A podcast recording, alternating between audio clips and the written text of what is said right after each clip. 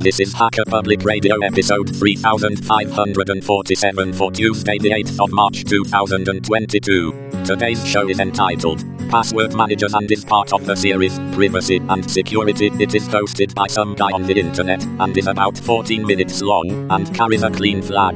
The summary is how I manage password security.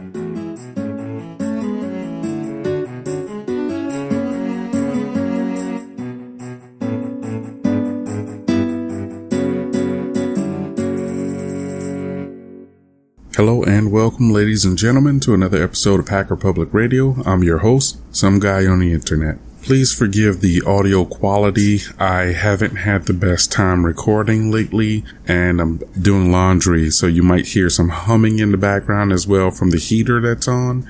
I apologize. I will try to edit the show as best I can to reduce that, but just know that things have not been ideal for recording, and I haven't put out a show in a while. I also looked online and see that Ken put out an announcement that we, a call for shows. We need to give what we can. I have a few in the pipe that I'm working on, but they're just not up to par with what I want to do.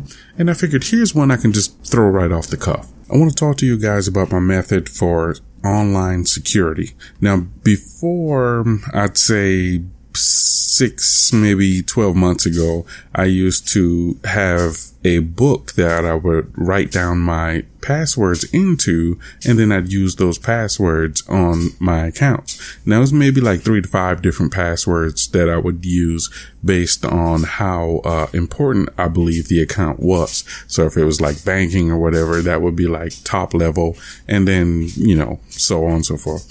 But that's how I did it. My apologies for the clicking sound in the background. I had to stop the dryer. I have a pair of sweatpants in the dryer, and the string on the sweatpants has this little plastic part at the end. And as it spins in the dryer, it makes that clicking sound as it, hits the walls of the dryer. So I eventually learned about something called a password manager, and that's what I moved to. I started using Bitwarden. That was the open source one that I heard about from a podcast, and I also heard about other password managers that were available, some in the terminal, other GUI based, and I learned about KeePassXC. So I started using both KeePassXC for certain passwords and then Bitwarden for others. I eventually leaned more toward Bitwarden. It felt more fleshed out, and it gave me the capability to share passwords with my spouse. So I created I forgot what they call it, some sort of grouping thing that they have that you can share with your significant others so that you can manage passwords together. Because, me and my spouse, we have a joint email, joint bank accounts, and other things that we share together. So Bitwarden was perfect. It's open source. I feel more secure with it, and we can share passwords without, compromising our independent accounts. I have to admit, though, my spouse isn't exactly technically savvy, so she's resisting. She's reluctant to move on toward the Bitwarden train right now, but I'm encouraging her to eventually come around. It'll take some time. I'm not trying to push it. I just want her to see the convenience in it, because I understand who she is as a person. And when she sees the convenience, she'll eventually adopt it for herself. Also, I'm explaining the importance as for why I'm selecting Bitwarden. For instance, if I got hit by a train or bus or whatever tomorrow and I'm incapacitated, I can't do anything for the family anymore. And there's, pretty much no likelihood that I'll be coming back. She'll have some instructions on how to gain access to my Bitwarden, which will then give her access to all of my other accounts. And then she can manage the family from there. I don't want her to have to go through untold amounts of hardship to be able to, say, gain access to our money so that she can manage things for the family. So Bitwarden manages a majority of the online type accounts, and KeePassXC manage most of the LAN based. I wouldn't really call them accounts, but basically I have passwords on SSH keys and things that I use for my Raspberry Pis and other devices on the LAN. I use KeePassXC for that, but Bitwarden for all the other stuff. And Bitwarden also has TOTP.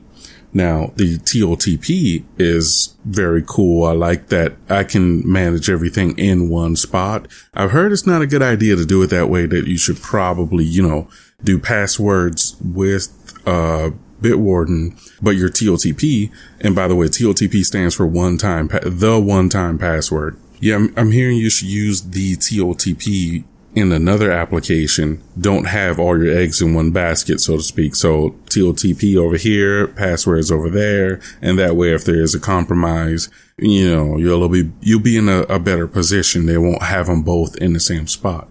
However, I understand that I only have so much time and I'm only willing to do so much.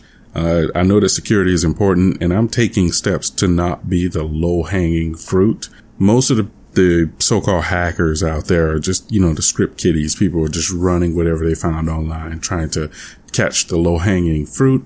I believe that I'm well above that.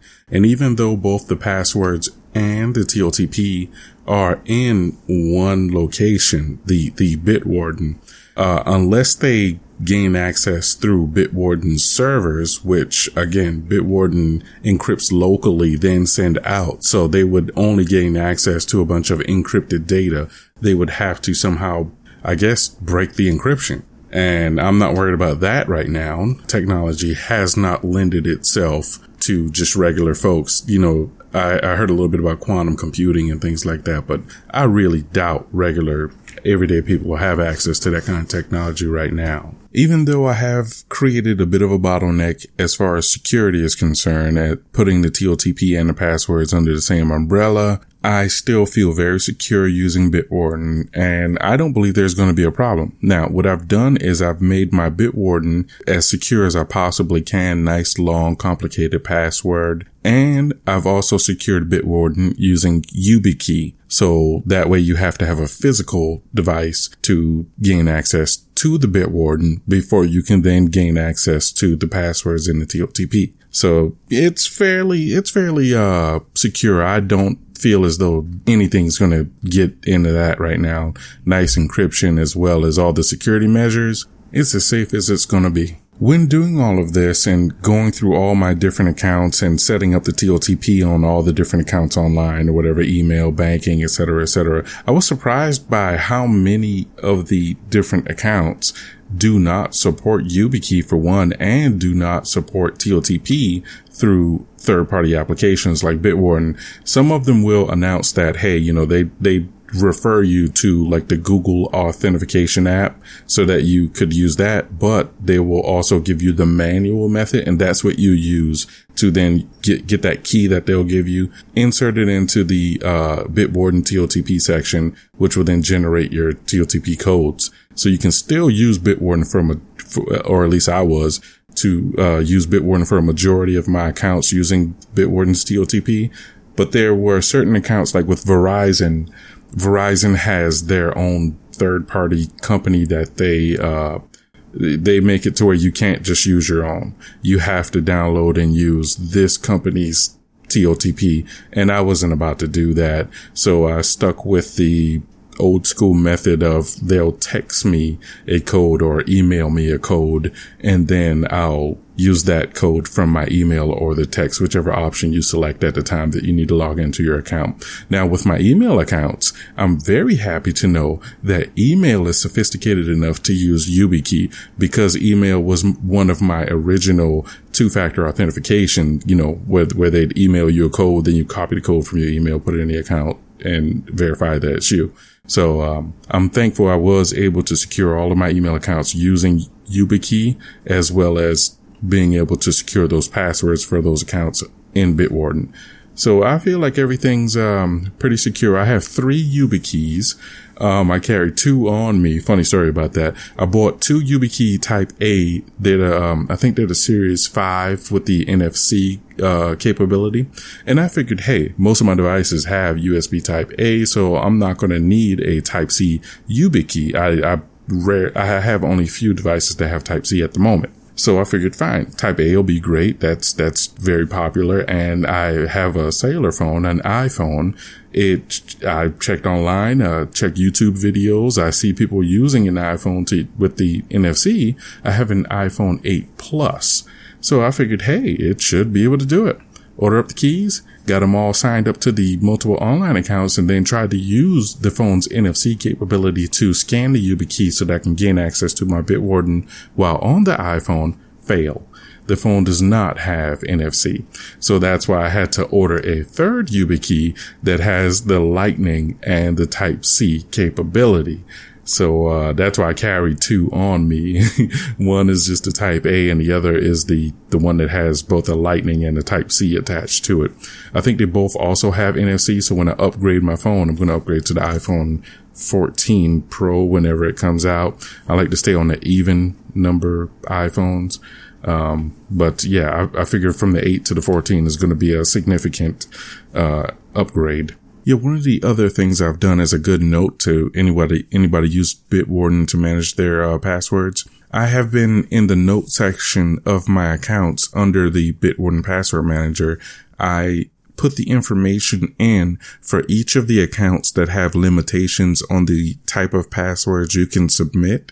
So when I go to change a password that I feel is no longer secure because it hasn't been changed in a while, or if I learn the account has YubiKey ability, I will then change the password first to try and get the most secure password I can. And if it does give me a limit, like you can only use a password from 8 to 16 characters or some silly, limitation for a password, I will copy that information off the page into the Bitwarden manager. So in the future, if I have to change that password again, if I feel like there has been a data breach or anything and I want to change that password, or if I just want to email, because I'm also putting together a little note so I can email certain companies, especially my banks, and ask, hey, why aren't we able to use a YubiKey, or why am I not able to use TOTP through something like Google?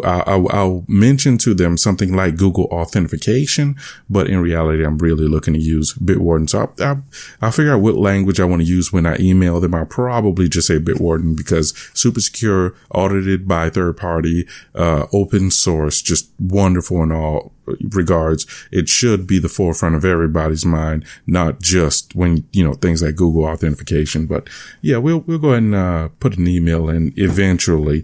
Right now, it's tackle the 2-year-old, deal with the misses, and try to create more shows. I'm pretty sure you guys can tell I'm in a bit of a rush. I'm getting ready to head out the door to go to work, and I just wanted to try to get a show down. Turns out I had to wait for the pest control guy to get here, so I've been stopping repeatedly, bouncing back and forth to... Oh, there goes... Yeah. So bouncing back and forth to make sure that he can get in access into the place. A squirrel got in, got stuck in a closet, and just nightmare. The missus kept telling me, I think I hear something in the closet. And I'm like, no, you're just thinking of it. I went in the closet the other night, and there's a squirrel in there. So yeah, we don't exactly know how, but the pest control guy was taking care of that earlier, and I had to deal with that and keep pausing to do the show, so let me go ahead and get out of here. As you can hear my phones, there are people going, where are you? So let me go ahead and get out of here. I'll edit up the show tonight and go ahead and get it submitted. Okay, guys. Yeah. Yesterday, I didn't get a chance to put this in yesterday, but I contacted Bitwarden via email. They said that the snap package is what they produce in-house, but the flat pack is produced by the community.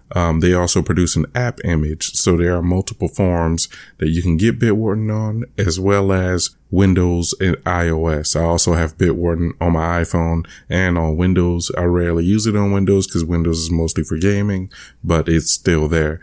So it's on all platforms as well. Just wanted to edit this in before saying goodbye, but now this is truly goodbye. So have a good one.